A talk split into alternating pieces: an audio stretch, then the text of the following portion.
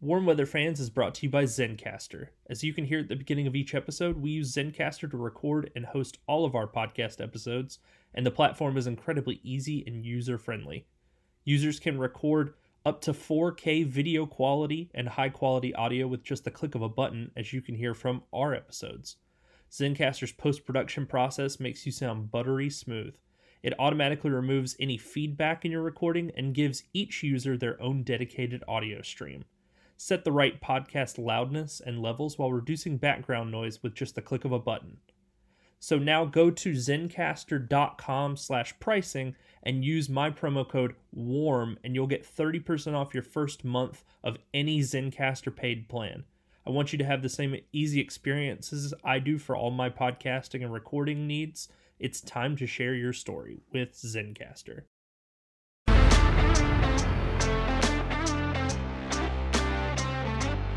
Welcome, everybody, into another edition of Warm Weather Fans, the Sunbelt podcast. Uh, I am Brian Stone, joined once again this week by Zeke Palermo and Matt Miguez. Uh, Want to start off with Zeke. How's, how's it going, Zeke? How you doing? It, it's going great. Flying high as always. Just you know, taking it day by day. Nothing to complain about. Ready to ready to talk some football, man. So I figured I'd, I'd save Matt for a second because I can throw it over to he. He has come up with a a prompt to talk about the age gap between the two of us and Zeke. So Matt, feel free to take it away. Gentlemen, good evening. Um, hope everybody is is doing well over in the land of bourbon for for Mister Stone and the land of peaches uh, for Mister Palermo. Uh, but so tonight, look over the last week or so, these guys have always been popular, but they have soared in popularity since they appeared at the VMAs out of absolutely nowhere.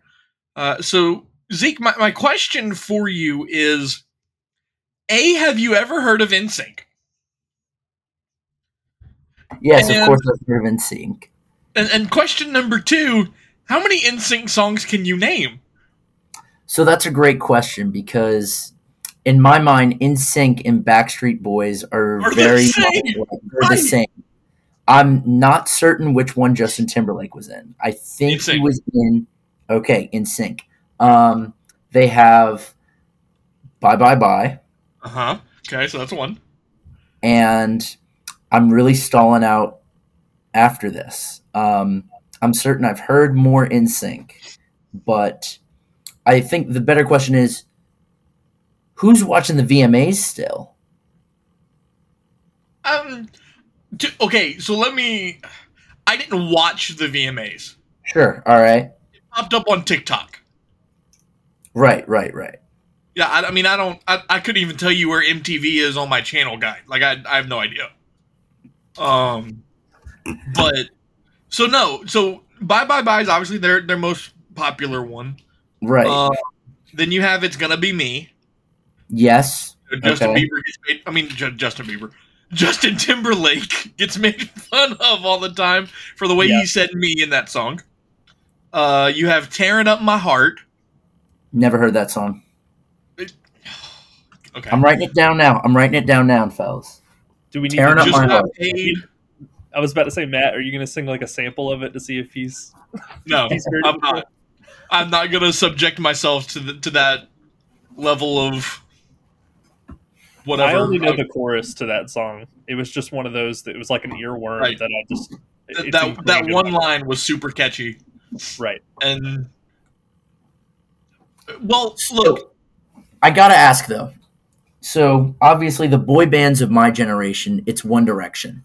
Uh-huh. And when you, I was in like middle school, right? That's when One Direction. by the way, give them their props. Fantastic group. Well, I was going to say, as a kid, when I first heard it, it was like ew gross boy band i don't want any of that but now as i've matured and like actually understood pretty dang good music was yeah. that the same sentiment around like NSYNC and the backstreet oh, yeah. boys was you know it, really anti but then we come to realize they were pretty good no no it was a bigger deal honestly mm-hmm. like there i guess what one direction went through is like it, it was a thing for a while where like backstreet boys and NSYNC were just sort of what people listened to. And like Mhm. One Direction, I felt like kind of suffered a little bit of boy band fatigue because they had come on so far after. But Matt, you, I mean, you know what I'm talking about. Like Backstreet Boys and NSYNC, like Oh yeah, in in the the in in the '90s, the Backstreet Boys and NSYNC were like Taylor Swift today. hmm Just absolute megastars, could do no wrong. Like Justin Timberlake would tell you, he would never be where he is today if it wasn't for the success he had with the Backstreet Boys or with NSYNC. I'm sorry. Right, Um, I've, got, I've got two things really quick. We can transition to football off of this. Number one, they were so they were such a big deal that they performed the Super Bowl halftime show with Michael Jackson and Britney Spears one year. So Oh like my god, that Yeah. should pretty much tell you like where they were. And number two, when when you're like Backstreet Boys and Sync thought they were the same thing, that was like confusing the Bloods and the Crips. Like to be totally Oh. honest, like that was that was like saying yeah they're just gangs. Like who cares? Like it's all the same deal. That's not really how it works. it- it's it's it's just five boys wearing leather singing songs. Like Alright.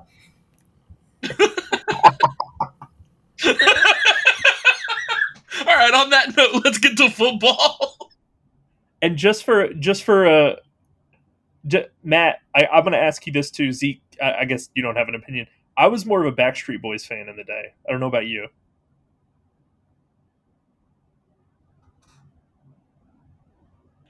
I I don't know, man.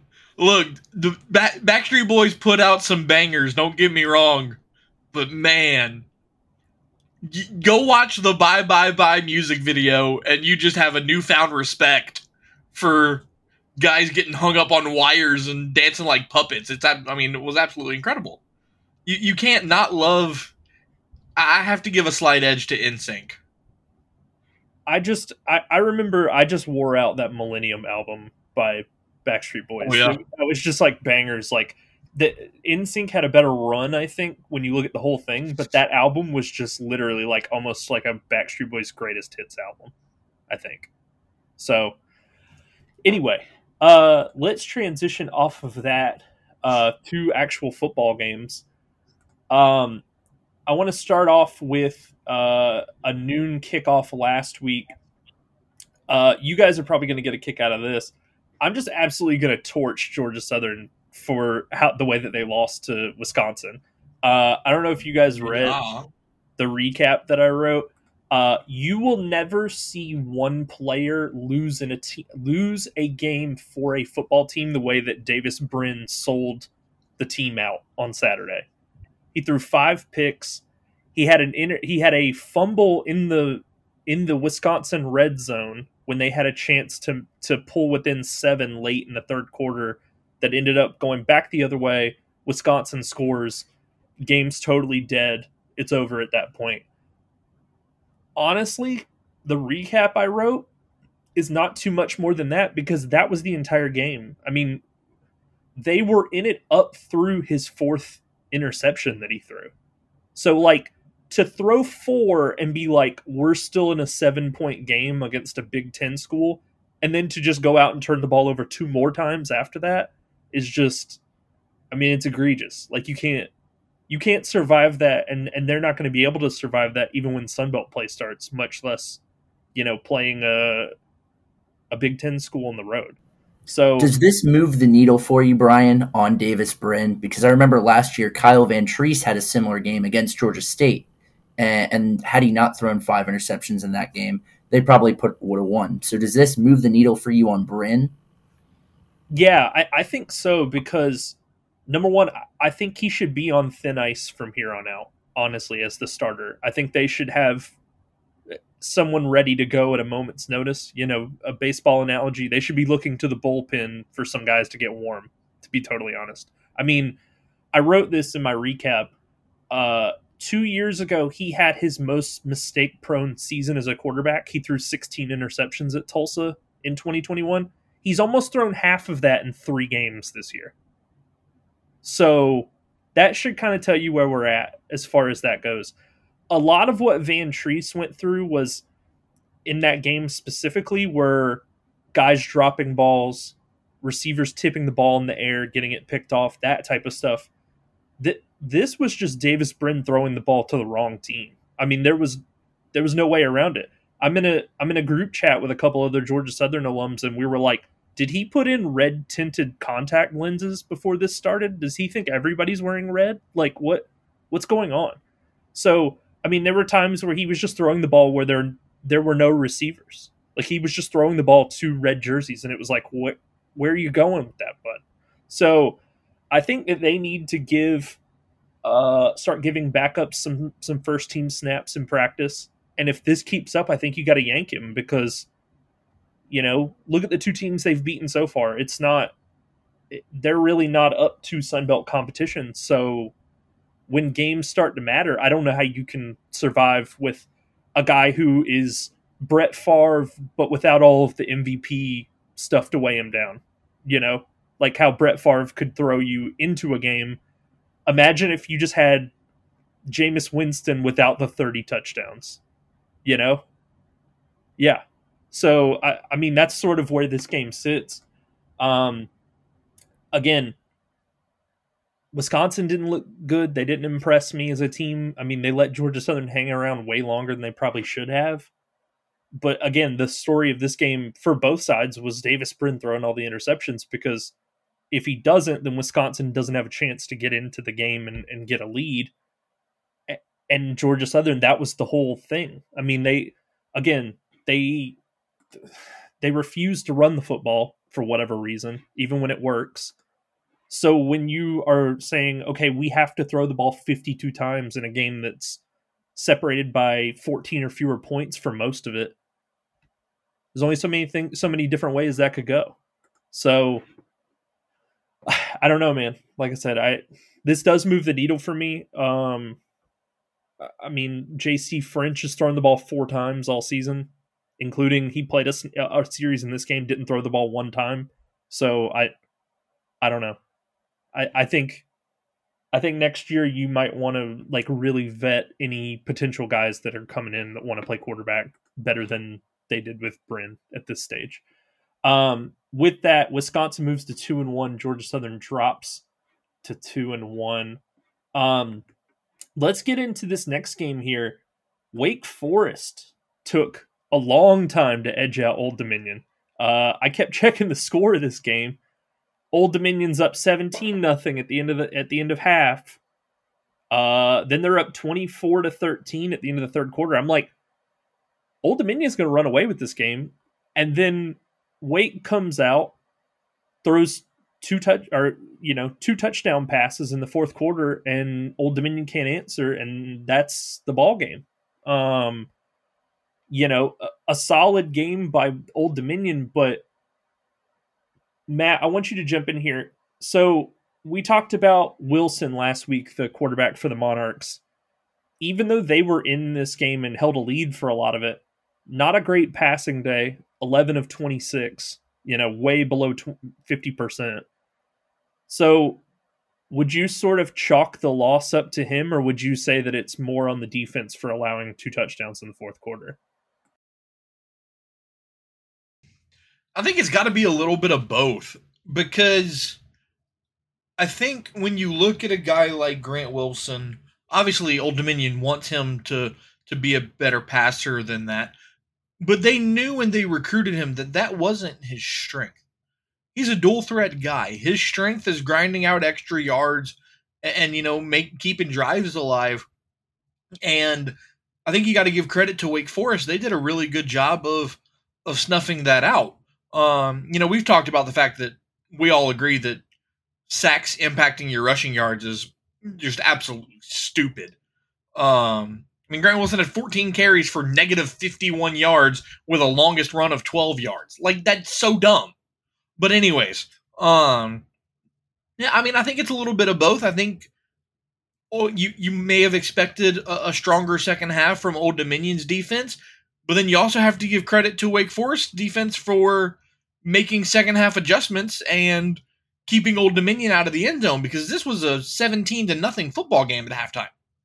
Uh, so, but I, I think one thing that this performance did, regardless of the stats or the way it shook out, I know at least for me, it made me feel better about the way the Cajuns performed against Old Dominion So I was like, okay, well, Old Dominion might not be as bad as we thought going in. Because we looked at them last year, you know, three and nine, they struggled to get those three wins, and it's like, okay, well, you know, they're not very good. Um, but I, I think they showed on Saturday they might be better than a lot of people give them credit for. Uh, and credit to Ricky Rahne and their coaching staff. Um, but yes, I, I, to to round it out, I really think it's a little bit of both. Um, you, you could obviously hope for better out of your quarterback, but you have to give credit to the other side as well. Zeke, I, I want to ask you: um, uh, Would you say, seeing this final result, you know, I know we don't cover ACC teams, but like we're we're strictly a Sunbelt production, but would you say you're more encouraged by the way Old Dominion played, or maybe disappointed by the effort that Wake Forest gave for about what three full quarter, three and a half quarters of football? Uh, I think it's a, certainly a disappointment for Wake Forest because uh, no, none of the three of us are really high on what Old Dominion can be, uh, and so Wake Forest should have come out from the gun and, and trampled the the Monarchs like they did in kind of in the back half of the third and the fourth quarter. I mean, if you you look, they scored all, all 27 uh, of their points in the second half. If they score even twice, the, this game isn't nearly as in the first half, not even nearly as close as this game. So uh, I think Old Dominion, if anything, outperformed expectation here to to hang around. But Wake, Forest did did a very poor job in, in asserting that they were the clearly better team here, and, and moving forward to to their games moving on when you get to that ACC schedule, which I'd say by and large, maybe every I, I'd venture to say every ACC team is probably better than Old Dominion. It could get hairy because you can't play. You're not going to play teams like Old Dominion that are just going to sputter out like a bad lawnmower uh, after a really good half. Yeah, what I, an I, analogy there. Well done, Zeke. I've been sitting on that one all weekend, man. I, I, because wow. I, I mean, we were watching this game and keeping an eye on the score. It, it just it hit me on Saturday, and I was like, oh, I could taste it, taste it as soon as it came to my mind.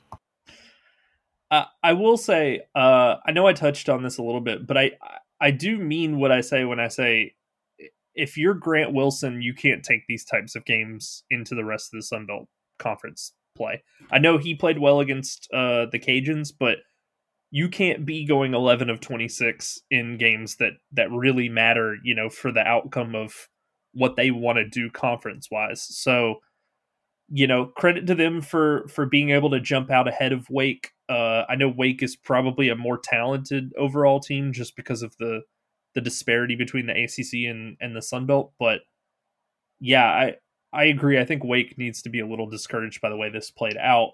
But ultimately, they pick up the win. Wake continues on. They're three and zero. Oh. Old Dominion drops to one and two this season. This this next one was a game that when we were doing our picks, I I said it, you you don't often get softballs like this game, which was Appalachian State, East Carolina, where App is favored by nine and a half. East Carolina just got their doors blown off, and then they have to go to Boone and play. And guess what? They lost by 15. It was it it was that simple. I mean, it was Appalachian State just absolutely outclassed them. Uh, Joey Aguilar threw three touchdowns. Um, the quarterback play at East Carolina leaves a lot to be desired after after the last two weeks when they've played Sunbelt schools. Um, Zeke, do you have any sort of thing to throw in here? Actually, I was I went back and listened because I, I, I told you guys before I started what about having to go back and write our picks down. One of the things you said was if Nate Noel goes crazy, they probably win this game easy, and he did. So Zeke, would you like to talk about just a little bit of what Nate Noel gave them? I mean, he's just been consistently this season uh, one of the best running backs, eh, not just in the conference but in the country, at least from a production standpoint. Eh, he he's a crazy talented running back, and, and we know that Joey Aguilar, um, admittedly, his his completion percentage is a little shaky. It's sub sixty. You don't love that, but we know that this team can pass the ball, and, and we've seen that over the past three four years and it, it's just a matter of like, can you, like you were talking about with Georgia Southern, it's like if you can't change the tempo, if you can't slow it down at any point, it's just at some point it's gonna it's gonna fall off. And so uh, Nate Noel is crucial what this team does, and as long as he's rushing for 200 yards, I think they're to keep winning games. So you brought up Nate Noel's production. Just out of curiosity, does anybody want to try their hand at where he ranks nationally in rushing yards? I think I know this one. Um, okay. I believe he is four. Okay, close. Brian? Four national. Seven. Okay, so seven and four. He's second. Wow. Wow. He's second nationally, 420 yards on the ground through three games. The only running back that has more yards than him is Audric Estimé from Notre Dame, who is already at 521. Ooh. But also, was, they played was, in week zero, so they've played four games. I was listening to a podcast earlier, and they said that the guy from Notre Dame is averaging 4.5 yards after contact. He's, he's nasty, man. He's nasty. Higher averages is 4.5. Um, also, Zeke, you'll be pleased to know this. There is a Georgia State running back up there as well. Uh, then it's because it's Marcus Carroll, right? He's fourth. He's fourth. he's correct. tied with another Sunbelt rusher who would correct. be Vidal, Monty, right? Monty Vidal. Vidal. Hey, shout out Sunbelt, man. Sunbelt on top. Three running backs in the top 10. In the top five. Well, yeah, yeah, true. That's crazy. Very, very fair point. Uh, I mean, Matt, we talked about how easy we we all thought this game was going to be oh, as yeah. far as app coming oh, yeah. out ahead. Do you sort of have anything else to kick in? I mean, we like I said, this was never this was never one that was in doubt. I mean, look, I'll I'll say this. I'll, I'll give credit to App. They they did exactly what they were supposed to do. Uh, you know, you went into an in-state game. I don't know if I'd call it a rivalry game, but I mean it's an in-state game. Um, and you took care of business. You didn't let them get a jump on you in your house. You did exactly what you were supposed to do. You didn't get cute. You stuck to the game plan. Nate Noel dominated. The defense did their job, and you got a convincing win against a team that is in a higher conference than you. Um, the air quotes around that because it's just not true. Uh, but anyways, I, I, mean, yeah, credit credit to App. They were they were able to get the job done, and uh, that's important early on in the season. So, I want to open I, I, this one. I want to say this, and then I want to kind of open the floor to you guys. Is the next game Louisiana? No, no. I still want to talk about App real quick. Um, okay. I have a question for both of you and e- you know either one of you can go first or second or whatever. Through three games joey aguilar has obviously emerged as the starting quarterback for app. The way that he's played f- through these first three games are you guys willing to go out on a limb and say that he will be the reason that shawn clark is still employed there in 2024 because think about it you had the idea was to throw ryan burger out there and it frankly, it didn't work. I mean, he didn't play very well in the opener, and then he hurts his hand, and Aguilar comes in as what he was a JUCO transfer, I believe, and so he has really been the one that's kept sort of the passing game together. We knew no- Nate Noel was good, but you still need the threat of being able to throw the ball. So, are we saying that he might be the reason why Shawn Clark is still there next year? I'm going to say no because I th- I think it's Nate Noel and not Aguilar. Uh, Aguilar has been really good for them. He's been you know, as, as good as you need a backup quarterback to be, right? He, he's not what we kind of expected from Burger. And as I mentioned before, the sub 60 completion percentage is, is, a little a little scary, but it it's Nate Noel. I mean, like Matt said, he's second in the country in rushing, and, and without him, I don't think App is, is nearly as good as they are, and I don't think they win as many games as they have thus far. I would agree with Zeke. Um, I, I think it's Nate Noel, uh, just because of the, the pure dominance that he's been able to have from a rushing standpoint. And uh, uh, not to take anything away from Joey Aguilar, he's stepped in after not being the guy to start the season and has been very productive and very efficient. Uh, but in my, you know, outside looking in opinion, I think that App State hasn't given up on Ryan Burger yet. I don't know. I don't know that this is solely Joey Aguilar's job in 2023. I think it's going to be a situation like you mentioned earlier, Brian, with Georgia Southern. If, if Davis Brin screws up, you want to have somebody ready. I think Shawn Clark's looking at Ryan Burger going, look, man, if, if things go south, we need you to be ready.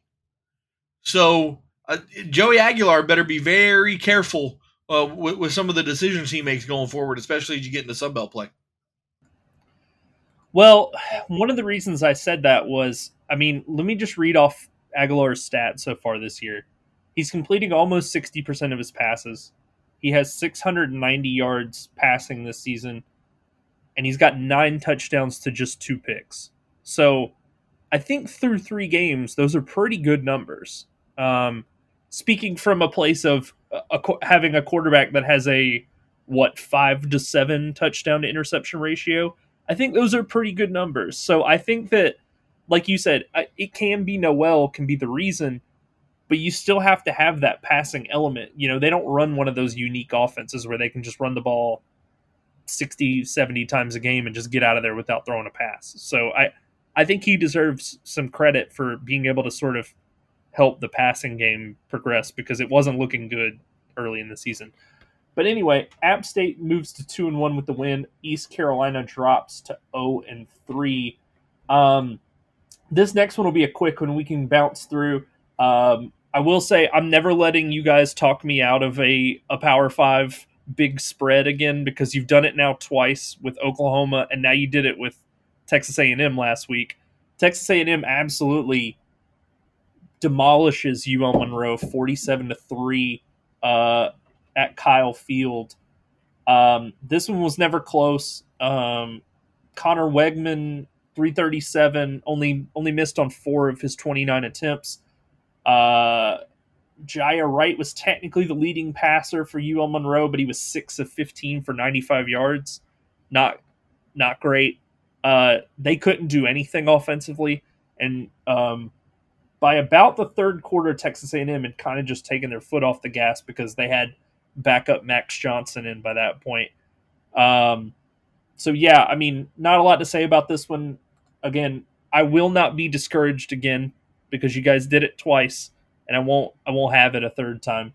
Fool me once, shame on you. Fool me twice, can't get fooled again. So I'm gonna keep trying, Brian. I'm gonna keep trying. I'm gonna. I'm gonna keep doing it, man. So anyway, uh, UL Monroe drops to two and one. Texas A&M improves to two and one. Another game that was easy on the surface. Tulane beat Southern Miss twenty-one to three. Uh, anybody with a set of eyeballs knew that Tulane was a better team than Southern Miss. Uh, Southern Miss still struggles on the offensive side of the ball. Um, they could not do anything, and honestly, I don't really understand what the deal is with Frank Gore so far this season. Mm-hmm. Uh, 13 carries for 16 yards in this one. Nobody could really run the ball, but I, he especially, I don't, I don't really understand what the what the problem is so far.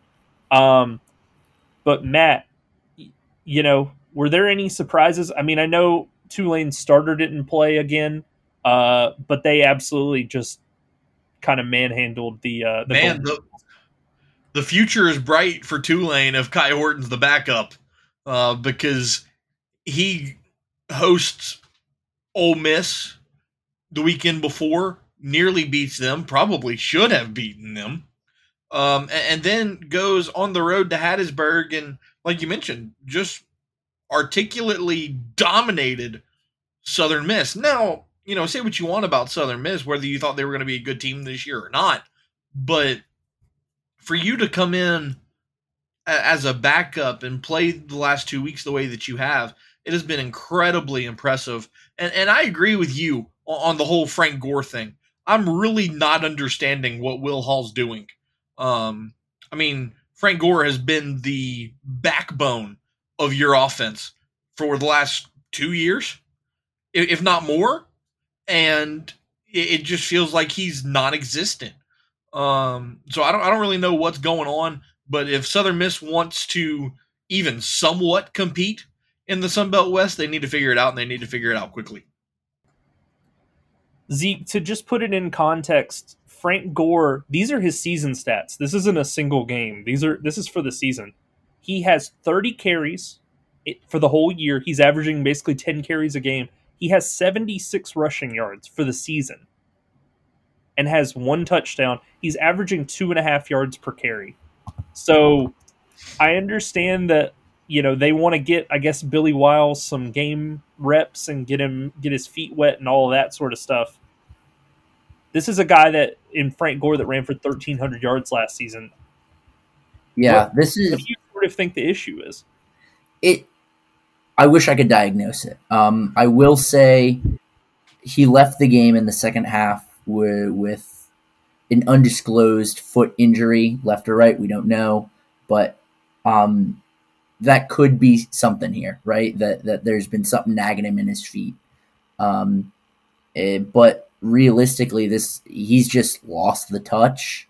It would appear, uh, which is scary because um, I certainly overreacted when Southern Miss dropped 44 on Alcorn State.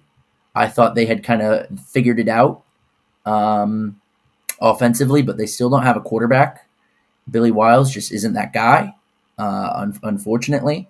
And without Frank Gore, it, it's not a one dimensional offense, right? It's a, it's zero dimensional. Um, and so uh, I, I was encouraged that we saw an uptick in carries over the past three weeks. It's been a six, then 11, then 13. Um, so they're they're trying to include him in the offense more, but he's just for whatever reason lost that touch, and I don't think anybody is going to know until some sort of news breaks that you know he's been running with the twos or that you know this injury to his foot has been nagging him since since the off season. Until then, I think it's just going to be one of those, you know, where where in the world was Frank Gore kind of moments. Yeah. So with that, Tulane moves to two and one this season. Southern Miss drops to one and two. Zeke, I'm going to let you sort of break this one down. This is this was your game. Uh, Georgia State defeated Charlotte 41-25, avenged the loss from last season. Uh, Darren Grainger had himself a hell of a game. So, do you want to talk a little bit about that and sort of what you saw transpire in that one? Yeah, I mean, first and foremost, I know I and I apologize to you guys and our listeners. Last week, my recap of the the Georgia State game was this team doesn't know how to play third down defense. And I just kind of yelled about that into my, my mic for two minutes. They, against admittedly, Charlotte going into this game was a bottom 10 third down offense in the country. But the 49ers were 3 14 on third downs. And that was ultimately the biggest change. Darren Grainger has been like his name is floating around in, in you know the top 15 quarterbacks in in in the country this year. Whether or not you believe it or not, that's that's a different conversation. But he's shown that what was previously a wily and unruly arm, uh, he's really narrowed it down and picking and choosing his spots, and he's hitting guys 30, 40 yards downfield consistently. On top of that, between him and Marcus Carroll, uh, you know that's probably the scariest quarterback running back rushing duo we have, at least in the Sun Belt. So so the offense is there, and uh, we they figured out the the one thing that was holding them up defensively, and that was third downs. Again, it, it concerns uh, it concerns me moving forward because Charlotte was a bottom 10 third down offense in the country. Uh, and they Georgia State we'll talk about later plays Coastal on Thursday. Coastal also not a great third down offense. So even if Georgia State comes out and does another performance like they did against Charlotte, which again was four of 13, three of 14 on third downs. If they get another type of performance like that again, they're again not playing one of the better third down offenses. So it, it it's bot, you know, bite your tongue, wait till we see more proven results. But I think this team is looking after the disaster of last season is starting to look pretty good because they've got the offense and, and the defense is good enough to, you know, keep them under 40 points. You know, the offense will get you 41. the the area of concern that I had, and, and we talked about this in the in the season preview, was not Darren Grainger's ability to push the ball down the field. It was his ability to hit the easy ones that he made look so difficult. So, do you think that you've seen improvement in that? Because I remember specifically a number of games last year where they would throw a swing pass to the running back or, or a screen or something like that, and he would just overshoot a guy on like what should be a really easy completion. So, can you say have you how much improvement have you seen out of him in sort of that area? Uh, I think it's been better, um, and I, obviously having this immense run game helps that because in place of those little check down swings, you can just run the ball and gain as many yards. But I, I think he has been a lot better uh, at those little check downs. Uh, when you look at his passes, I mean, it's seven, two, three, one, nine yards. It's it is these little dump offs, and then he uncorks you for thirty. You know, uh, they had a 98 yard passing touchdown, the longest score in program history. Uh, and so obviously that's going to conflate his 400 yards. But from a, the numbers and just watching it show that he's a lot better at these smaller plays and he's hit, hitting his guys when they're even if they're close to the line of scrimmage. Yeah, no, and definitely. Um so yeah, you you guys get your uh your win back from last season. Um you know, positive there. I, didn't you say last week you were this was the first 3 and 0 in Georgia State's program history or did I get that wrong? No, you're right. It's the first time ever um and which keep in mind very young program. We're we're we're just over older than a decade old the team is. Um and obviously again when you're when in in the uh the second tier if you will you, you end up having those kind of games like ULM had against Texas A&M. You just you're getting paid a lot of money to to fund your athletics department for a year and a half, but you're going to take a beat down. So they they scheduled a good slate of games that were, um, in the case of UConn and Rhode Island, I very winnable, uh, and you expect to win those games. But I think Charlotte, I mean, is a great uh, opponent because you know you're going to play teams roughly that level, and um, so I, I thought it, it's it's good that they they had that schedule because if you schedule an A and M, if you schedule an Alabama, you're just going to get beat down.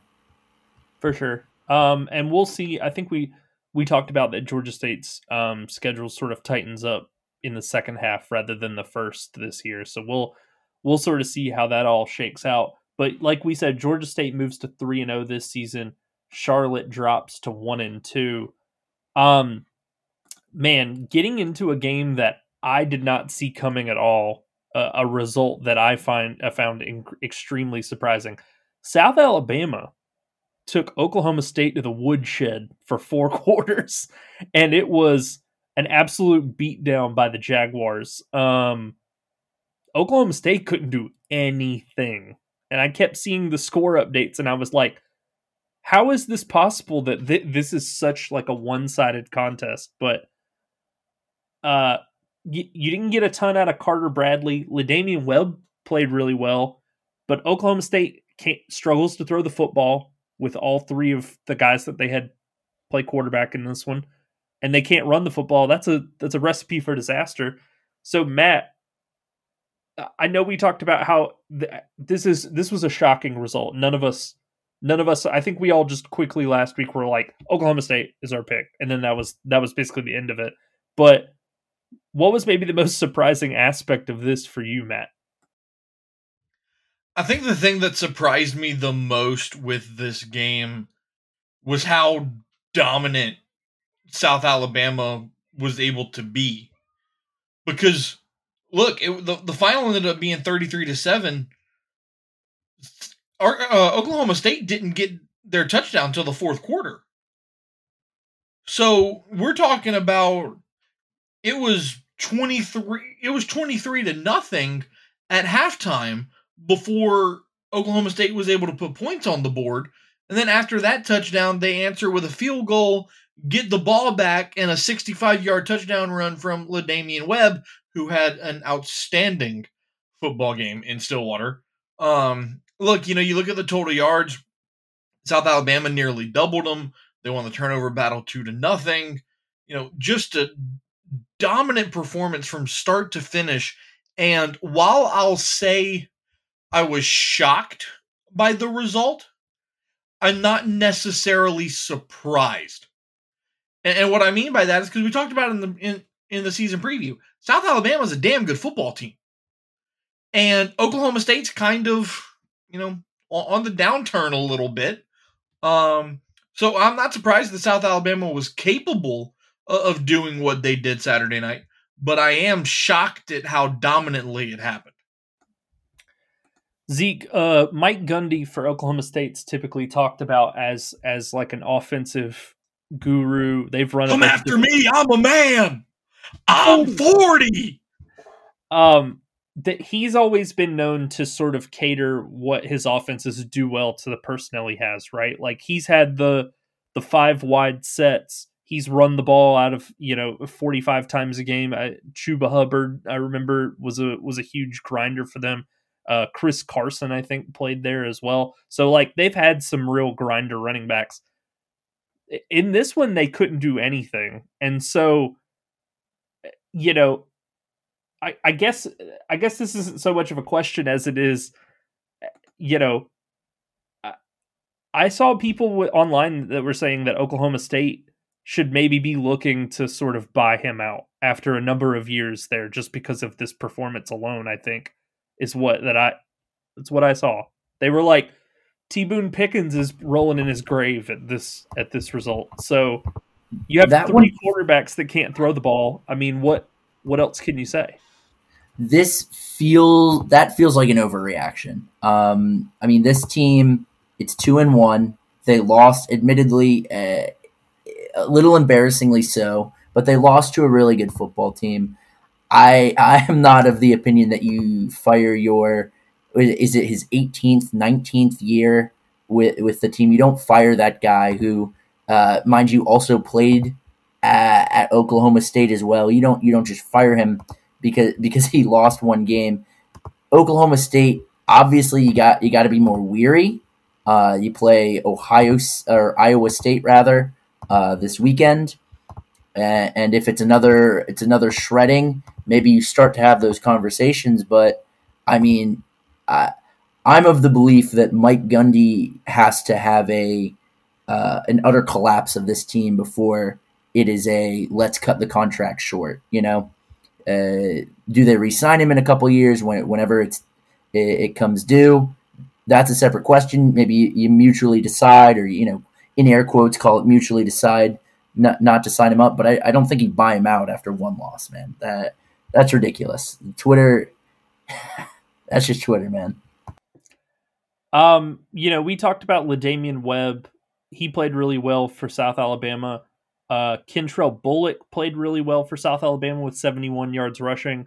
Um, and then Caullin Lacy, the receiver for the Jaguars, 104 and two scores, was really like what made the passing game go in this one. So just a complete do- domination all around by South Alabama. Um, I'll say this, and this will be the last thing we can say about Oklahoma State. They better pray that Tulane isn't on their schedule because we saw what Tulane did to South Alabama. They may have to put in a running clock if they had to play Tulane this year. Oklahoma State would be limping to the finish. So, with that, South Alabama moves to two and one this season. Oklahoma State drops to two and one. Matt, we'll get into your game here next. Louisiana beats the brakes off of UAB. Uh, again, I said this last week, and I, this was mostly me just being reactionary from the Louisiana Old Dominion game. I didn't think Louisiana would win this game, but honestly, I had this as a coin flip because I, I was like, I don't have really a gauge in this early in the season for how good each of these teams are, but talk to me a little bit about what you saw and what did Louisiana do better in this game that you saw improve upon than they did a week ago when they played Old Dominion? Before I get into this game fully, would what would you have said if the other night I told you if I if I could see the future, right? And when we're previewing this game, I said, "Hey, UL's 60-year senior quarterback is going to hurt his foot on the first offensive possession of the game he's going to be out for like six weeks. And you, you turn the keys to the offense to a redshirt freshman, and he goes out and dominates. Would you have believed me? No. And and Yeah. it's mostly it's mostly because what we've seen out of other redshirt freshman quarterbacks this year with Barnett, uh, at James Madison and Yeah. and Burger at App State, I would have been like, no, it's not happening.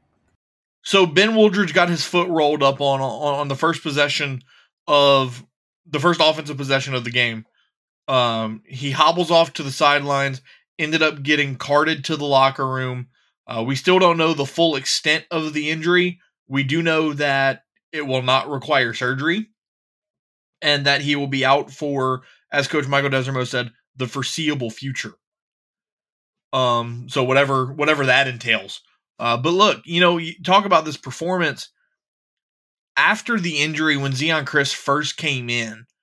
To me, at least, it, it looked like the game plan had become okay. Look, you know, our our play sheet, our our whole entire game plan is basically out the window now. Um, let's just kind of make things happen, survive. Maybe we get a play or two to bounce our way, and we could sneak out of here with a win. And then at the end of the first quarter, when the Cajuns finally started to move the ball a little bit, you get hit with a lightning delay. The game was delayed for two hours.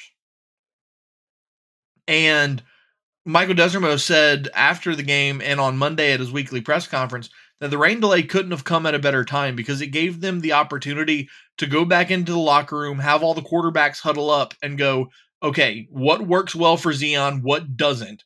They basically rewrote the entire play sheet. Um, and, and the Cajuns came out after the rain delay and just absolutely just dominated. 27 straight points. Um, at one point, it was 41 to 3.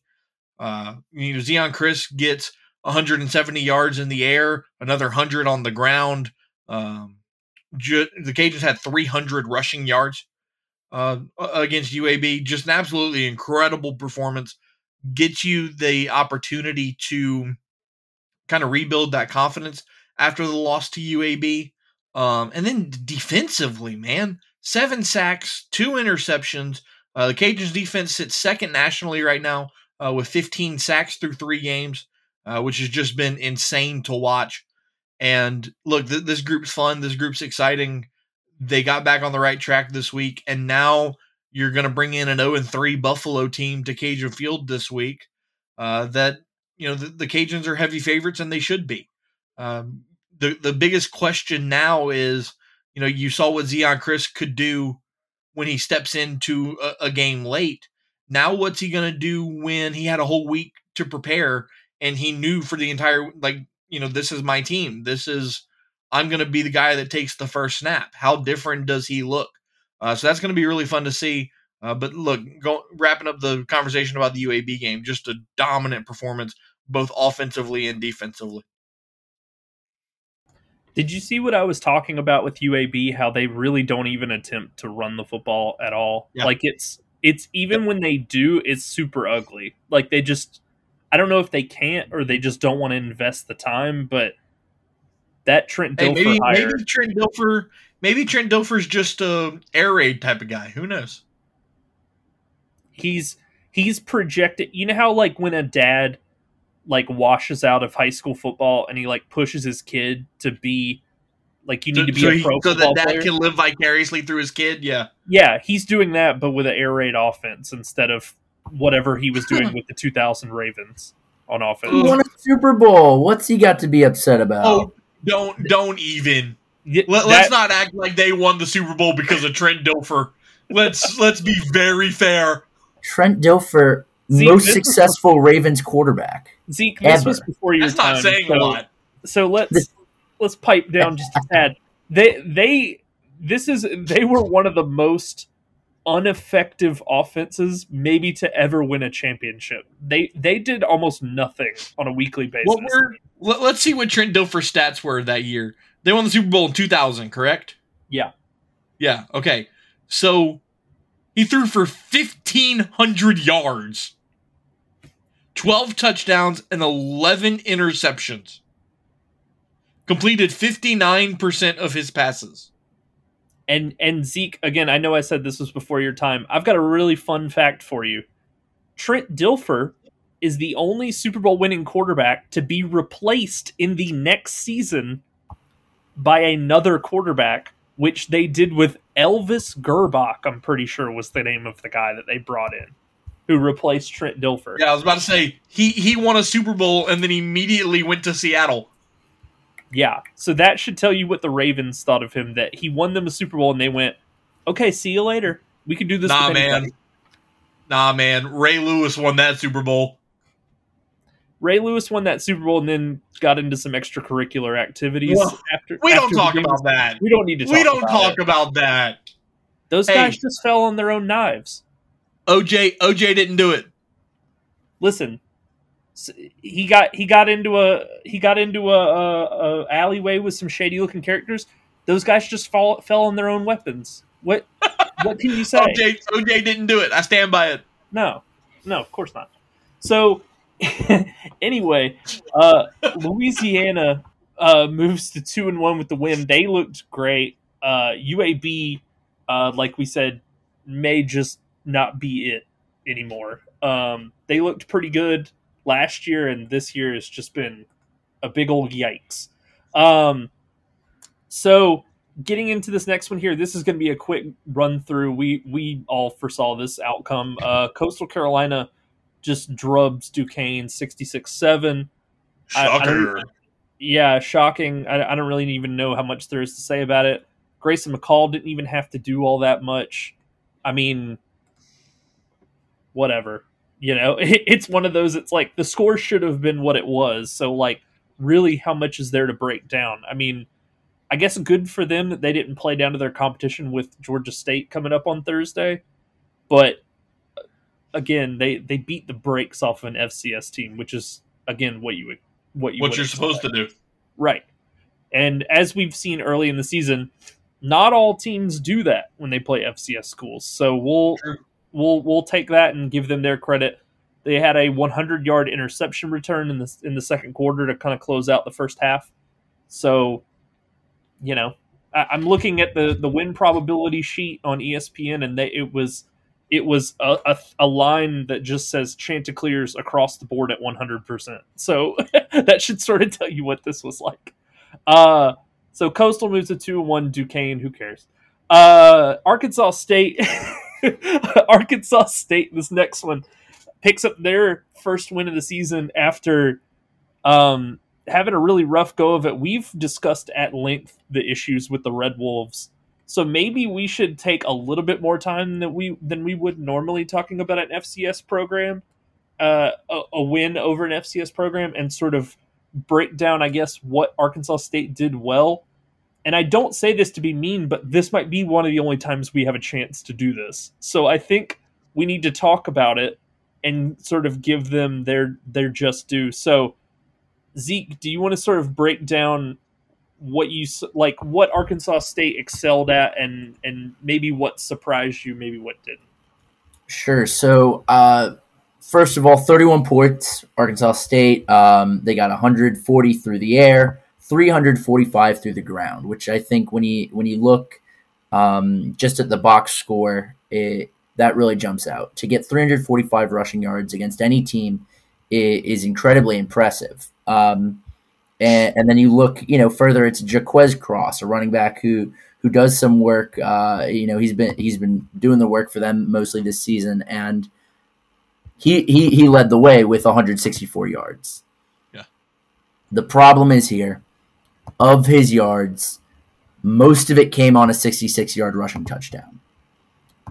And if you take away that, and you take away his 44 yard rushing touchdown, you're looking at a guy who ran the ball 13 times for 64 yards, which isn't bad, but isn't crazy good.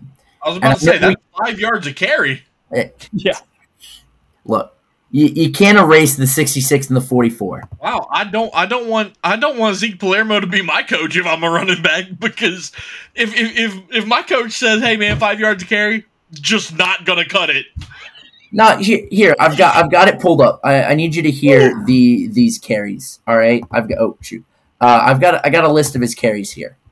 opens to the game. First play of the game is a 44 yard rush.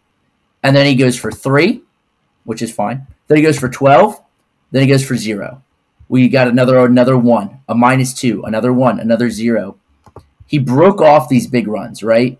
But they were few and far between, and it was against Stony Brook. I don't I don't want to be the Debbie Downer here, and I, the look on both of y'all's faces is, is making making me feel like I'm I'm the black sheep here in, in, talking poor about a team after they won. But no, no, I, I mean, you asked why? what what can we take from this game? What what can we take from this game? It's that they can rush the ball, but only in chunks, and you can stop the chunk yards. They don't have a, a, a reliable run game, and if you take away the pass, I mean, they, you don't have to take away the pass. Uh, the, there's no pass game.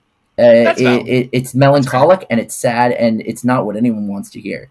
But you, Whoa. this is just not. Hold not on. something I can be optimistic about. This man just said melancholic. So what I'm going to throw out at you is what me and my former producer, uh, since I don't have my radio show anymore, um, used to say when anytime we pulled out a big word.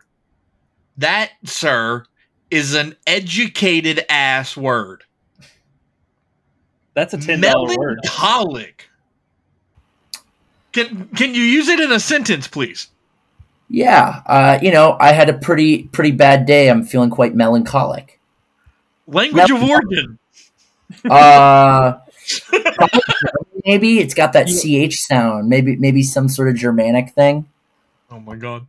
so Matt, I have I have a question to throw to you, but before I do, I just want to I just want to reevaluate where we're at with Zeke here. So five yards of carry equal bad. Trent Dilfer's quarterbacking for the 2000 Ravens equals good. Look, I I know it, it it's very much you know nerd push up the glasses moment, and you can't take away the 66 and the 44 and the couple of 12s, but I think just on a play to play basis, the the running game wasn't that good. I, I wasn't blown away by it.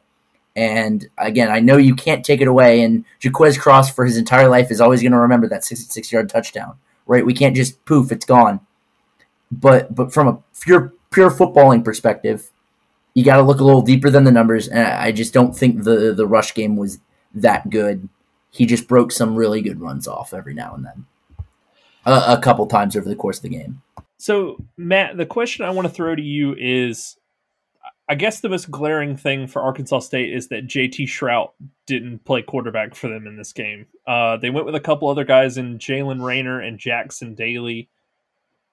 Um, do you think this this was just a, a, a game to sort of get these guys' feet wet, or do you think that we've sort of seen the end of the JT Shrout era? I guess I guess at Arkansas State. I don't know. Um, I, I would like to think that it's just a hey, we figure we're supposed to win this game. If we don't win this game, we probably shouldn't be playing football anyway. Um, so let's give you know some of our young guys an opportunity. Uh, but look, Jaylen Raynor's a good player, um, so I, I, could see him kind of competing with JT Shrout a little bit. Uh, but I, I don't think that they've seen enough yet.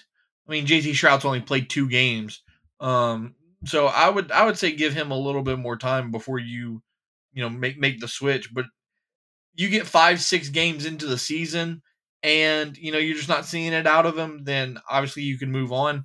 But I mean, you look at it; they opened the season with Oklahoma. That doesn't really count. Um, no, they did not look good against Memphis at home, like at all. Uh, but uh, again, I, I just think it's way too early to to try to make that decision. Sure. Uh, so Arkansas State picks up their first win of the season. They're one and two. Stony Brook drops to zero and three with the loss. Uh, let's get into what was the game of the night uh, for the Sun Belt. James Madison goes into Troy and upsets the Trojans sixteen to fourteen. Uh, a real dogfight. Troy always catches themselves in these types of games where offense is at a premium, and uh, for some reason with Troy, it always seems to be at a premium. I don't really understand why. I mean, they have a killer defense, and offensively, they always are in these sorts of games where I feel like their offense just I mean, I know they won the conference last year. Their offense is just not where you need it to be, I feel like at this at this stage. Now, granted, I know they lost to App last year and then sort of rallied from there. But man, they've had a couple of performances this year like early that they have not looked great. So you know, it is what it is. Uh, but for James Madison, Jordan McCloud comes out. He's efficient. I guess Zeke, what what impressed you most about what James Madison was able to do with Troy in this one? Uh, given that you know technically they're also on their backup quarterback. So so what do you what do you sort of have to to take away from this? Uh, I think what I was most impressed by was that they kind of beat Troy at their own game and that being like we're we're just gonna hunker down. We're gonna play with some really really good defense, and, and we're we're gonna make you take uh, try to take every chance you get, and, and ultimately that didn't happen. I, I think it was impressive. Uh, two weeks ago against uh, Stephen F. Austin, Troy scored 48. And, you know, say what you want, it's against uh, Stephen F. Austin. And then the following week at Kansas State, you, you held them to 13 you, you held Troy to as many points as, as you know top 25 top 20 kansas state did and and that's that's not something you can just shrug off i, I was impressed by how well james madison passed the ball uh, they threw for 200 yards on almost 70% uh, completion and, and they ran the ball you know pretty well uh, as well and so i think just from a from a whole holistic perspective, James Madison went in and beat Troy at their own game. And it's early to say it, but James Madison is going to get screwed again by by the FBS eligibility rules because right now they look like the best team in the conference. Yeah, so James Madison also, you know, you go through this game, jumped out to, you know, a 16 to 7 lead through three quarters and Troy was really lucky to even make try to pull it within two because I mean the game was essentially over. Troy just couldn't muster enough offense. Matt, I want to ask you this: Do we think that this is? Uh, it didn't happen last year. Do we think that this is the year where Troy's lack of consistency on offense finally comes back to sort of bite them? Because South Alabama's lurking. They lost a ten to six game to the Trojans last year. They obviously probably want revenge. So given what we've seen from Troy's offense, do you think that that that Absolutely. has the potential to just bite them? Absolutely. Um, and you know, look, Jon Jon Sumrall's a defensive mind. Uh, so you know, I'm not going to say offense isn't a priority to him, but that's not what he specializes in. Um, and, so yeah, I, I, think that their lack of consistency, which you've really seen the last two or three seasons, not just last year. Um, yeah, I think that does finally come back to bite them. Uh, I think it's going to come down to you know it, it's going to be South Alabama, maybe you know this might sound a little homerish of me, maybe Louisiana uh, makes a run at the West of this year. Um, Troy's going to have to figure out the best way to utilize or, or mix up their ground game and their passing game. Because we talked about it a little earlier. Kimani Vidal is having a great season on the ground, but they're not doing hardly anything through the air. Uh, so, you know, if you stay one dimensional like that, teams are just going to take away your running game and force you to throw the football. And then, and then what are you going to do? Um, so Troy is going to have to get more consistent on both aspects of the offense because, like you mentioned, South Alabama, Louisiana, if Texas State continues to be for real. Uh, the the West could get very interesting.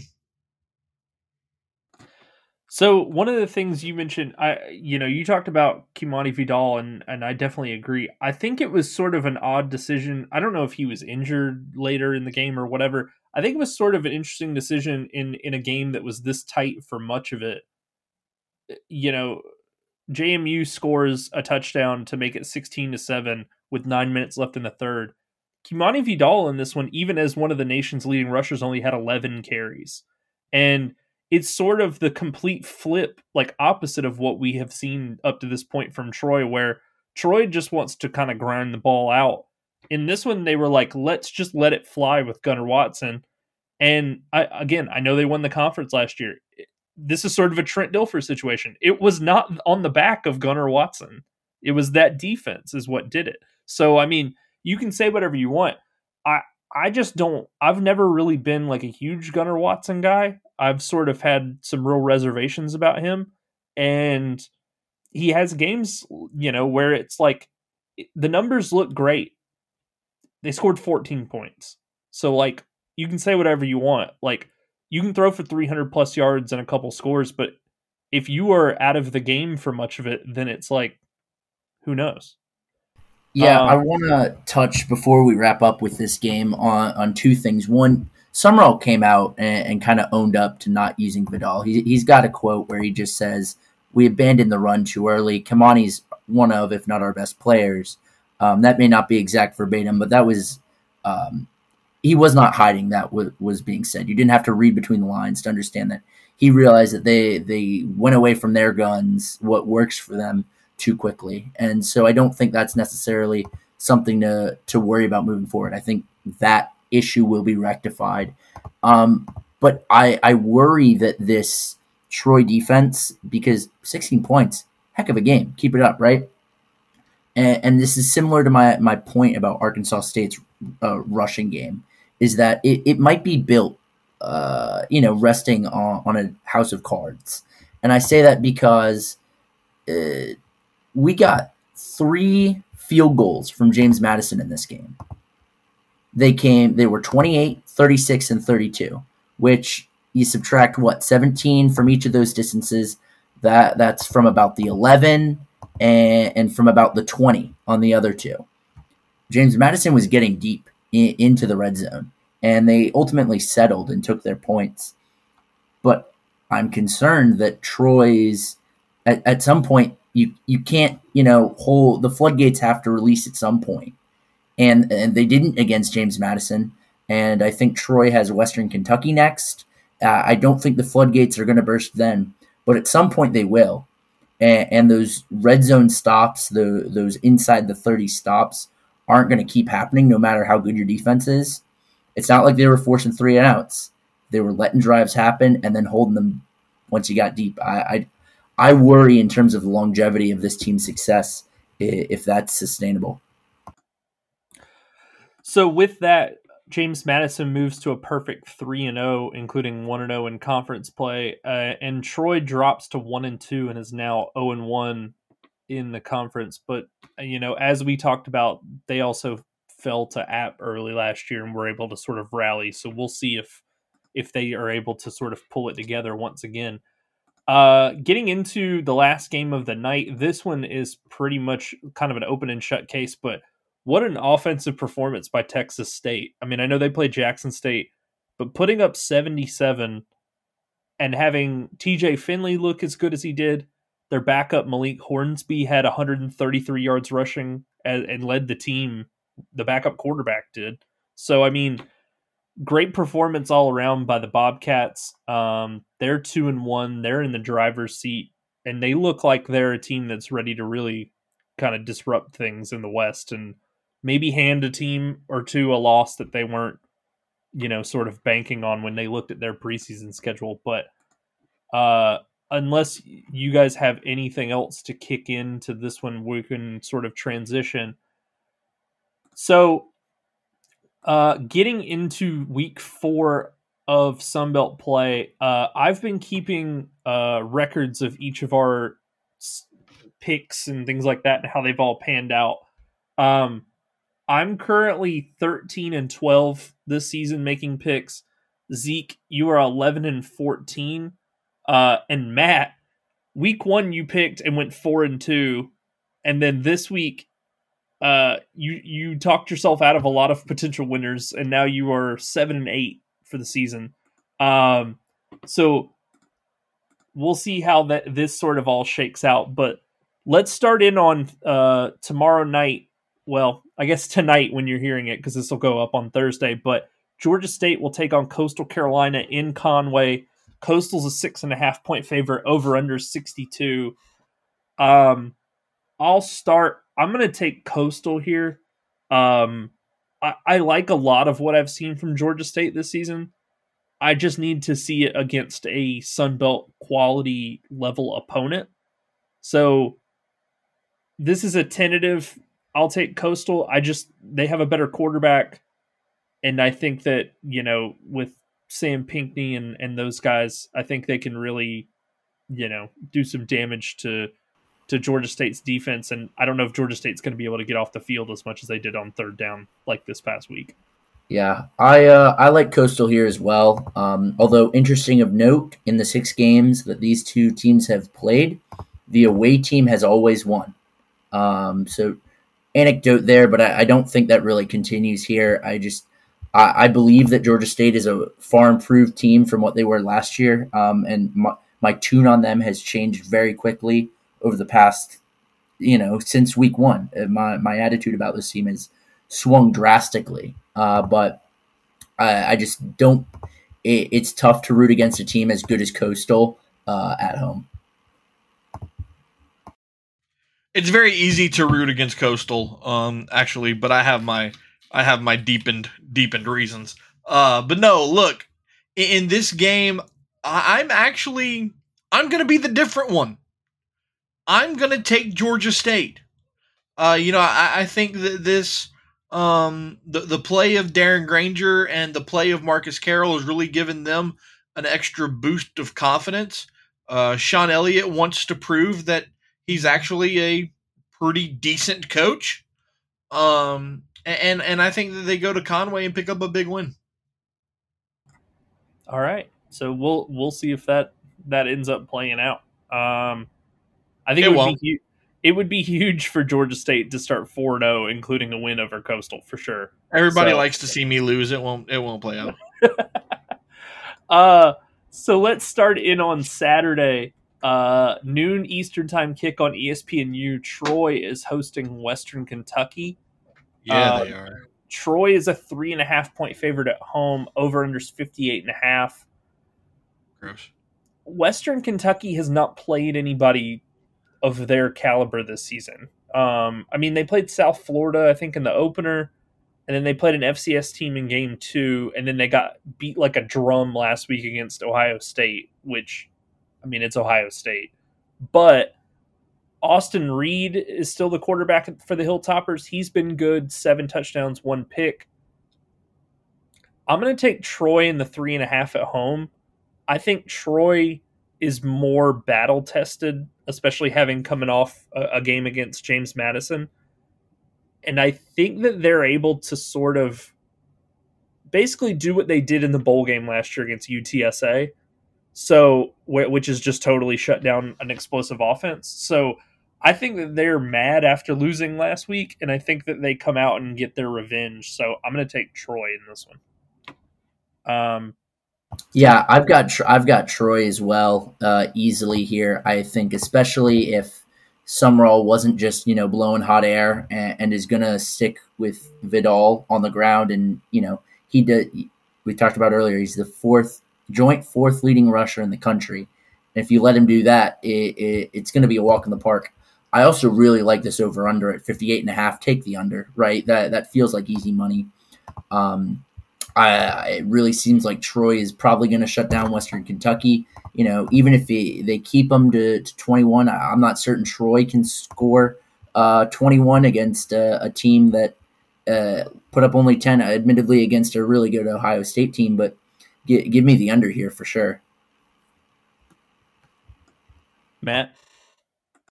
See, I disagree. I think this is going to be a points fest. Um, I mean, look, Western Kentucky has proven time and time again that they are a point scoring team. I mean, mm-hmm. sure, like they, they only scored 10 against um, Ohio State, but in their other two games, they averaged 46 and a half points a game. Mm-hmm. Granted, you're playing South Florida and Houston Christian, but like th- their offense, even when Bailey Zappe was there, I mean, Bailey Zappe set the single season record for passing yards in a season this team puts up points and puts up points at will. Um, look, they played each other last year. Troy was able to get the win, uh, 34 to 27. Um, so just basing it off of last year's game, I'm, I'm going to take the over here. Um, and I'll take Troy to win it. I was gonna ask where where's Troy's points coming from in that case because we haven't really seen it from him yet this year. Kimani Vidal, baby, he has four touchdowns. All right, all right, we'll we'll see. Um, so getting into another noon Eastern time kick on ESPN two, Virginia Tech is traveling to Huntington to take on Marshall. Marshall is a five point favorite at home against an ACC school. Uh, this is a revenge game for Hokies quarterback Grant Wells, who used to play for Marshall and has since transferred to Virginia Tech. Maybe a gigantic mistake. We'll see if if that bears out. But uh, I'm gonna be honest here. I'm gonna take Marshall. I feel like I'm just picking like every favorite in these, but Virginia Tech looked really bad week one against Old Dominion. I mean, it was 36 to 17 was the final in that one. Um, I think Marshall just runs it right down their throat with Rasheen Ali. So I, I think I think the final score of this one could be like 21 to 14 to be totally honest, but that's still more than 5. So give me give me Marshall. Neither one of these teams I don't see scoring a ton a ton of points. Yeah, I, I like Marshall here as well, especially at home, especially coming off of a really early bye. You, you got to make these wins count. You got to grab these wins when you get them because with that early bye week, week 11, week 12, you know, towards those final four or five games, it's just going to be tough on everybody in that organization or, er, you know, in the program. So they, it's crucial that they grab these wins now while they can while they are still fresh, I, I think they do it, and certainly at home. What's that saying? You don't know what you have till it's gone. Grant Wells returns to the Joan. He's going to miss that environment now that it's against him. Uh, he's going to miss Rasheen Ali being his running back when he watches Ali torch his defense for 200 yards. Um, give me Marshall and give me Marshall big. Yeah. Uh, again, not Virginia Tech has not looked good at all this season. So yeah, Marshall seems like a almost like a layup. Uh, in this next one, um, two o'clock Eastern time kick. Uh, Georgia Southern is traveling to Muncie, Indiana, uh, to take on Ball State. Ball State's one of those teams through three games that has yet to play anybody on their sort of caliber. Their schedule went Kentucky week one, they got blown out. Georgia week two, they got blown out, shockingly. And then FCS Indiana State week three, they got they won big. So they've yet to play a team of their caliber. We'll sort of see how that all sli- slides in.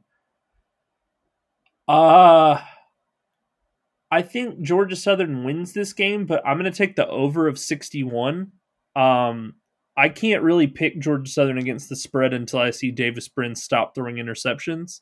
So until that day comes, I think both teams will score points.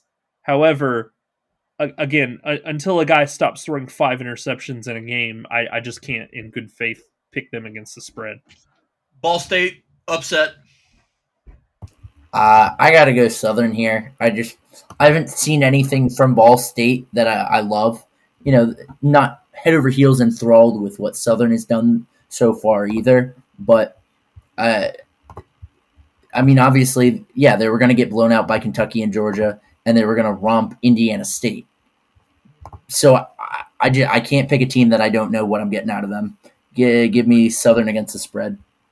This man said enthralled. Another educated ass word. Been studying the thesaurus, man. Have you not? Look, it's Georgia State uh, Georgia Georgia Southern. Um, look, they're.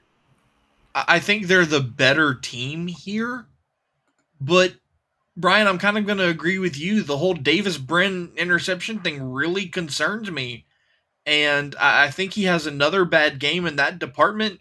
And Ball State capitalizes on it. I'm not going to say it's a pretty game. I'm not going to say it's some you know barn burner, but I, I think Ball State sneaks out uh, or uh, it's a home game for Ball State. Um, I, I think they end up picking up a win.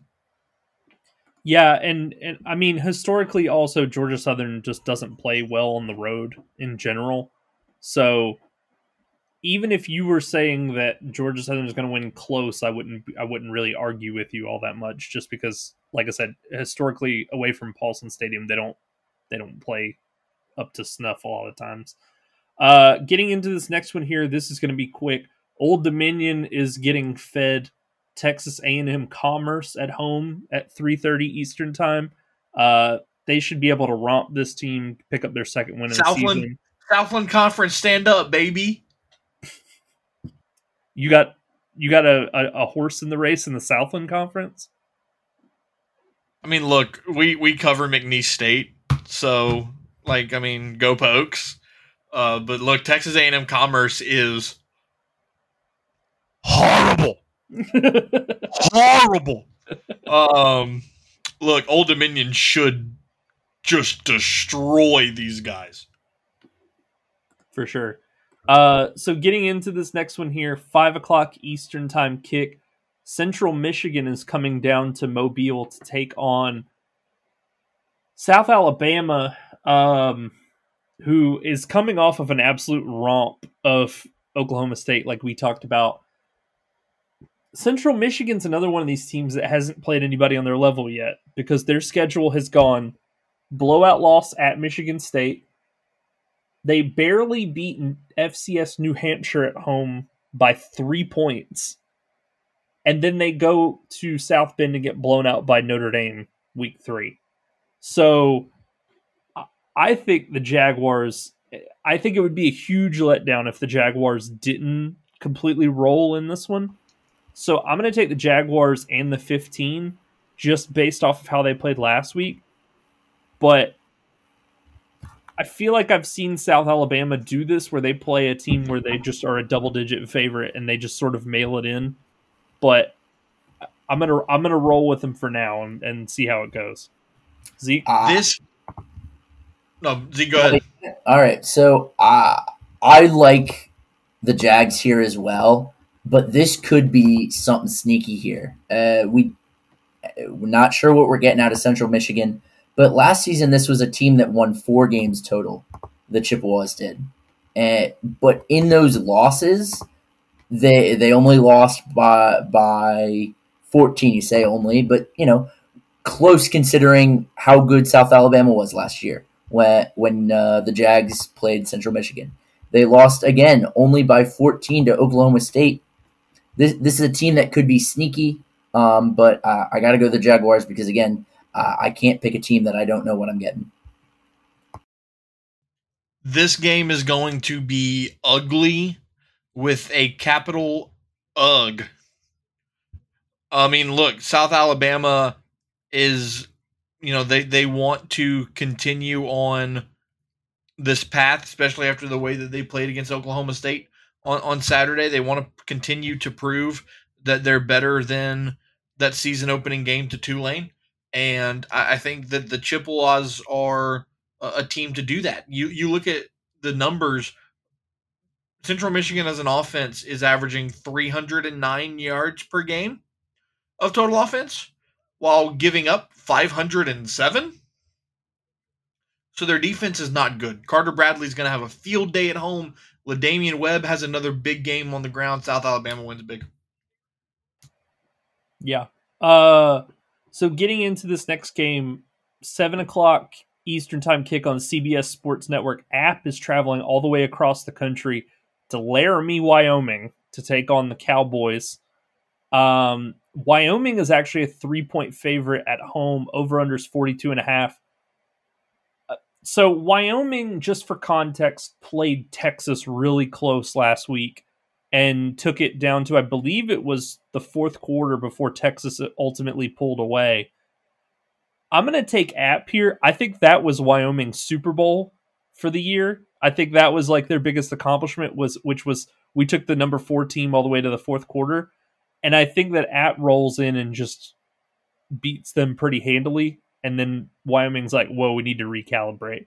So sorry to Craig Bohl and the Cowpokes, but I'm taking Mountaineers uh, plus three. I think they win the game just outright. I I think I like that pick, but again, I'm I'm hesitant here because like Texas was last week, App State likes to start games really slow. And that's kind of been their trademark over the past two, three seasons is kind of not phoning it in, but starting really, really slow. And I think if they don't turn it on until, you know, halfway through the third, eh, you know, those final dying minutes of the third quarter, it, it could be too late.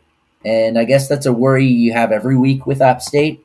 But we saw Wyoming you know, go, go the distance with Texas last week.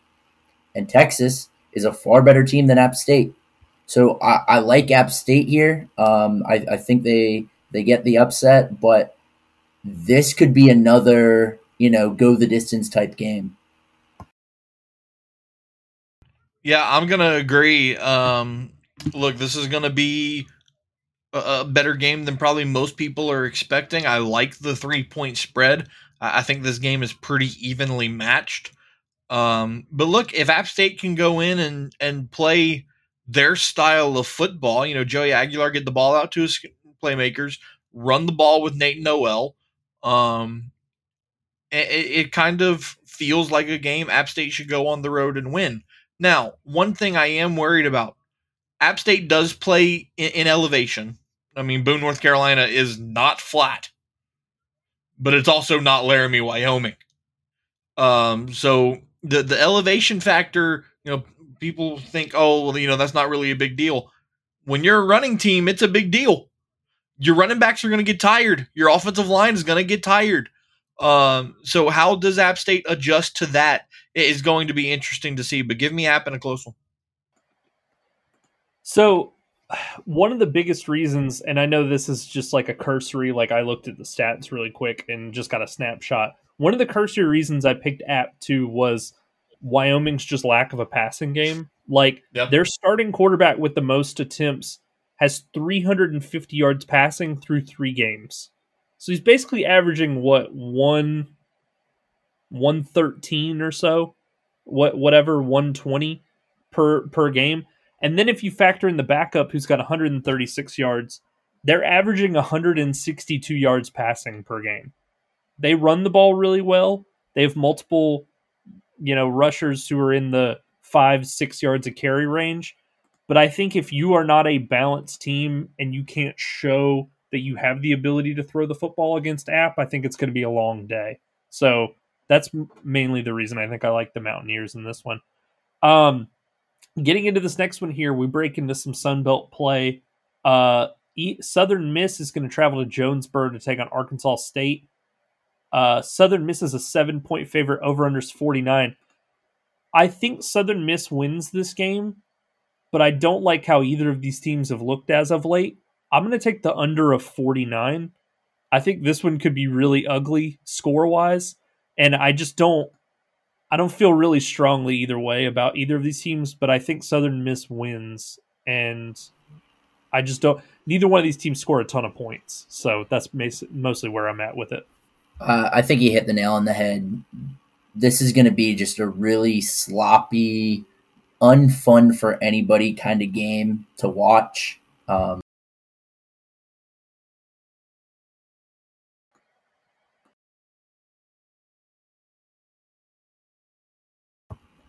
Uh, I'll take Southern Miss because I, I think uh, Arkansas State is in a state of such disarray, uh, but that it that it supersedes the uh, the there. There's another word for you there, Matt. Uh, that it supersedes just how poor and, as I said earlier, zero dimensional the Southern Miss offense looks right now. Arkansas State is just a whole tier lower, and um, so I agree with you. Give give me Southern Miss minus seven and certainly hit the under. The man continues with the. Do you read a Thesaurus for fun?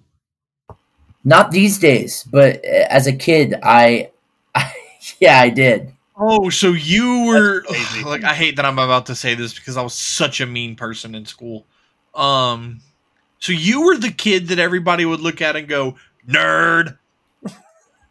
Yeah, I, am not gonna hide it. Yeah, uh, realistically, you asked me to dig deep. Let's not act like I, you know, just graduated high school. This is a couple years back, man. But, um, I, I, I have my Nose in a book. There's no shame. Uh, Man loves this man loves synonyms. Who do you have here, Matt? You into a locker. Look, you- let's get back to football. Um, look, I, I think this game is another one of those. I, I used this line earlier. It's uglier than ugly. Um, look, neither one of these teams has really, you know, been impressive. Um, I, I think it's a, you know, who's got the better mental fortitude in this game. Look, I'm, I'm even coming out with my own educated ass phrases. Uh, but give me Southern Miss, and, and I'm not even, I'm honestly not even confident in that pick, but uh, give me Southern Miss and the under. I, I feel pretty confident at least picking Southern Miss like just as a winner just because who is Arkansas State's quarterback going to be? Do we even feel like we we have a handle on who that is? So you know, they played what Stony Brook last week and none, neither of their quarterbacks looked good. So like Southern Miss has got a better defense than Stony Brook. Um so moving on here, another seven o'clock Eastern time kick.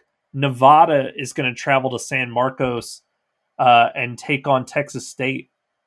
Texas State's a 17 point favorite. uh, Over unders 59. I'm going to take the over in this one. I think Texas State wins. I think 17 is a ton of points. They probably cover, but they just put up 77 last week on Jackson State. I think they can really score some points. And the only way that I think this could be a loser is if the final score is like 45 to 3 and Nevada just gives you absolutely nothing.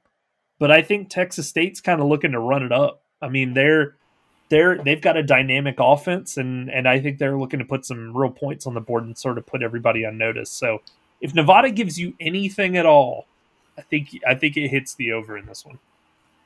I like Texas State uh, minus 17 here as well. Interestingly, last season these teams played. Nevada beat Texas State. Uh, Nevada was at home.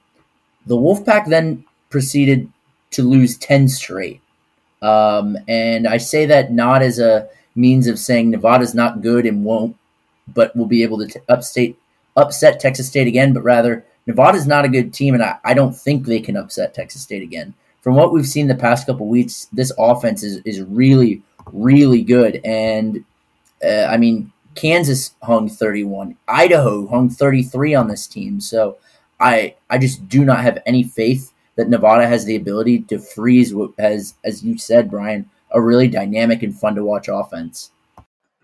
Idaho, just for reference, is an FCS program. So, and they beat them by 27 points uh, at home or in Nevada. So that should sort of tell you where Nevada's at, like as a program. But Matt, go ahead. Yeah, look, GJ Kinne's offense has proven week in and week out so far uh, that they can put up points, they can play. Um, this is a totally different Texas State team than we've seen in, in recent years. Um, I think the streak of Louisiana beating Texas State is in dire jeopardy in two weeks. Um, look, I mean, no disrespect to Nevada, but they're not good. And Texas State has been very impressive thus far. So give me Texas State big at home. Since we do do a Sunbelt podcast, I I love I do love the little minor fact that the Sunbelt was just just absolutely did away with Nevada and was just like go go out west somewhere. You guys don't belong Right. here. just kicked Go somewhere New else. Mexico State out. See you later. We got we got bigger fish to fry. See you later. Right. we gotta we gotta get coastal in here. We gotta get James Madison in here. Uh, seven thirty Eastern time kick. Buffalo is traveling to Cajun Field to take on Louisiana.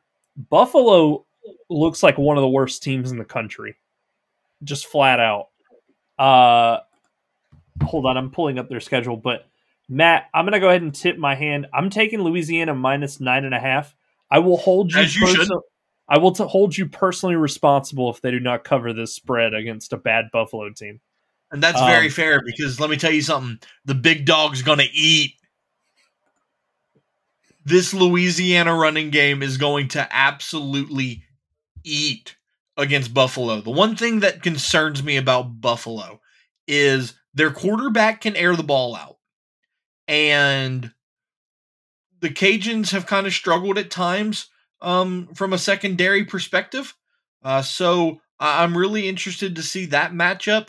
And then again, like I mentioned, the running game. Uh, you know, Buffalo's allowing 230 yards on the ground per game so far this year. Uh, so I think that's right up the alley for the Cajuns. Uh, Dre'lyn Washington's coming back from injury this week after missing the last two games. Uh, so I think he has a big coming out party after rushing for 90 yards and a touchdown in the season opener. Uh, give me Cajuns minus nine and a half. Yeah, uh, not much to add here. Matt Matt's the Louisiana guy. He, he knows what he's talking about. I think it's pretty open shut here. Yeah, just for reference, uh, we were running down the losses for Nevada. Buffalo has lost to Wisconsin at, in Wisconsin. Not terrible. Then they lost by three points to FCS Fordham at home. And then they got beat 55 28 against Liberty at home last week. So, again, I'm picking the Cajuns. I will hold Matt personally responsible if they do not cover. Uh, there's absolutely I, no there's no reason on earth they shouldn't. I volunteer as tribute. um, so getting into the last game of the night, eight o'clock Eastern time, James Madison is traveling to Logan, Utah, Maverik Stadium. Uh, we'll see if we'll see if they play like Top Guns or not. Uh, James Madison is a six and a half point favorite. Over under is 52 and a half. Um, this should be an easy one for James Madison, even on the road. I know Matt. I don't know where elevation sort of stands in Utah or not, uh, or in this part of Utah, but I like James Madison minus six and a half. Utah has lost to Iowa, which is fine. They put up 78 on Idaho State in week two, and then they just lost by Air Force, lost to Air Force by 18 last week. So I think uh, James Madison coming off of a huge win over Troy. I think they just keep it rolling. I don't. I don't really think there's any reason to to think that Utah State even really scares them in this one. Unmuted. Okay. Um. Yeah, I'm gonna go with um James Madison here, just because I really like the way that they have played through a couple of games. I'm not a huge fan of their quarterback thus far. Uh, but their running game has been has been pretty solid. Black has 228 yards. Uh, Kaelon Black through three games, he's averaging 6.2 yards per carry. Um, now, don't get me wrong. As a Sunbelt lifer, I have a ton of respect for Blake Anderson and, and you know what he's been able to do as a coach. But I, I think that there's something off with, with Utah State, and James Madison is very confident in their abilities right now. Um, I, I don't think it's a blowout. Uh, what's the what's the line on it? JMU minus six and a half. Six and a half. Yeah, I'm I'm gonna take that because I could see this being a, a ten point game. Uh, so give me JMU minus six and a half. Yeah, initially, uh, I, I was willing to give Utah State the look because um, they played a what at face value looks a, like a really good game against Iowa. Uh, that game ended 24 14. Iowa at the time was ranked 25. Um, but that game was not as close as it appeared. Um, Utah State scored in the final two minutes to make that one closer. And even against Air Force, uh, Utah State had a had a late touchdown that, you know, game probably could have ended 39-14 instead of 39-21. So I, I, think James Madison keeps going. They bring it to 4 and 0 and uh, you know, we'll just it's going to be waiting for them to lose a game at this point. Zeke, I don't know. I don't know if you keep up with what's going on at Iowa at all, but uh, 24 to 14 is a blowout in the eyes of the Hawkeyes because they points uh, to say they're at a premium would be a bit of an understatement. Uh, they have a clause in their offensive coordinator's contract that if they don't average what was it 26 or 27 points per game that he loses his job at the end of the season. So, and he's the the coach, the head coach's son. So like that's that's a really interesting dynamic of what's happening in in uh, Iowa City. Um, but yeah, that does it off all of our picks. Um, just a reminder before I kick it over to you guys, if anybody wants to uh, contribute questions, has comments, anything like that, feel free to email us at warmweatherfans at gmail.com. Um, but other than that, Zeke, where can the folks find you on social media? And then we'll kick it over to Matt and sort of wrap it up here. Yeah, I'm on Twitter at Zeke Palermo, Z E K E P A L E R M O. Uh, tweet about the pod, tweet about, uh, you know, I, I, cover Georgia State, so tweet uh, about the Panthers there. And uh, most recently, you can find my definitive uh, Sun Belt rankings for how I think every coach in the conference can dance. Um, I'm really proud because I, I, put a lot of time and effort into that. And um, I think if that's the, the sort of content you enjoy, uh, worth a follow. Matt, I know you're also on Twitter. Kick it over to you. Yeah, I'm at uh, at Miguez Matt on Twitter. Um, and also going back to the email thing, please do. Uh, we need all the ideas to to stump Mr. Palermo and make him feel like a child. Uh, so uh, Ryan and I are starting to run out of ideas, so we could use some help. I've actually got a couple I've been kicking around, so we'll see We'll see. I, will oh. contribute mine. So you've been holding week. out on me. No, that's what no, it is. No, there's a specific time period of that we have yet to hit when we when we have these. So I'd like to, I'd like to brainstorm and then come back next week with one. I think it'd be it'd be pretty interesting to see where Zeke was at at that point in his life. As always, you can find me on Twitter at Watch the Stone we will be back next week to wrap up all of these games we just previewed and then talk future games on the Warm Weather Fans Sunbelt podcast.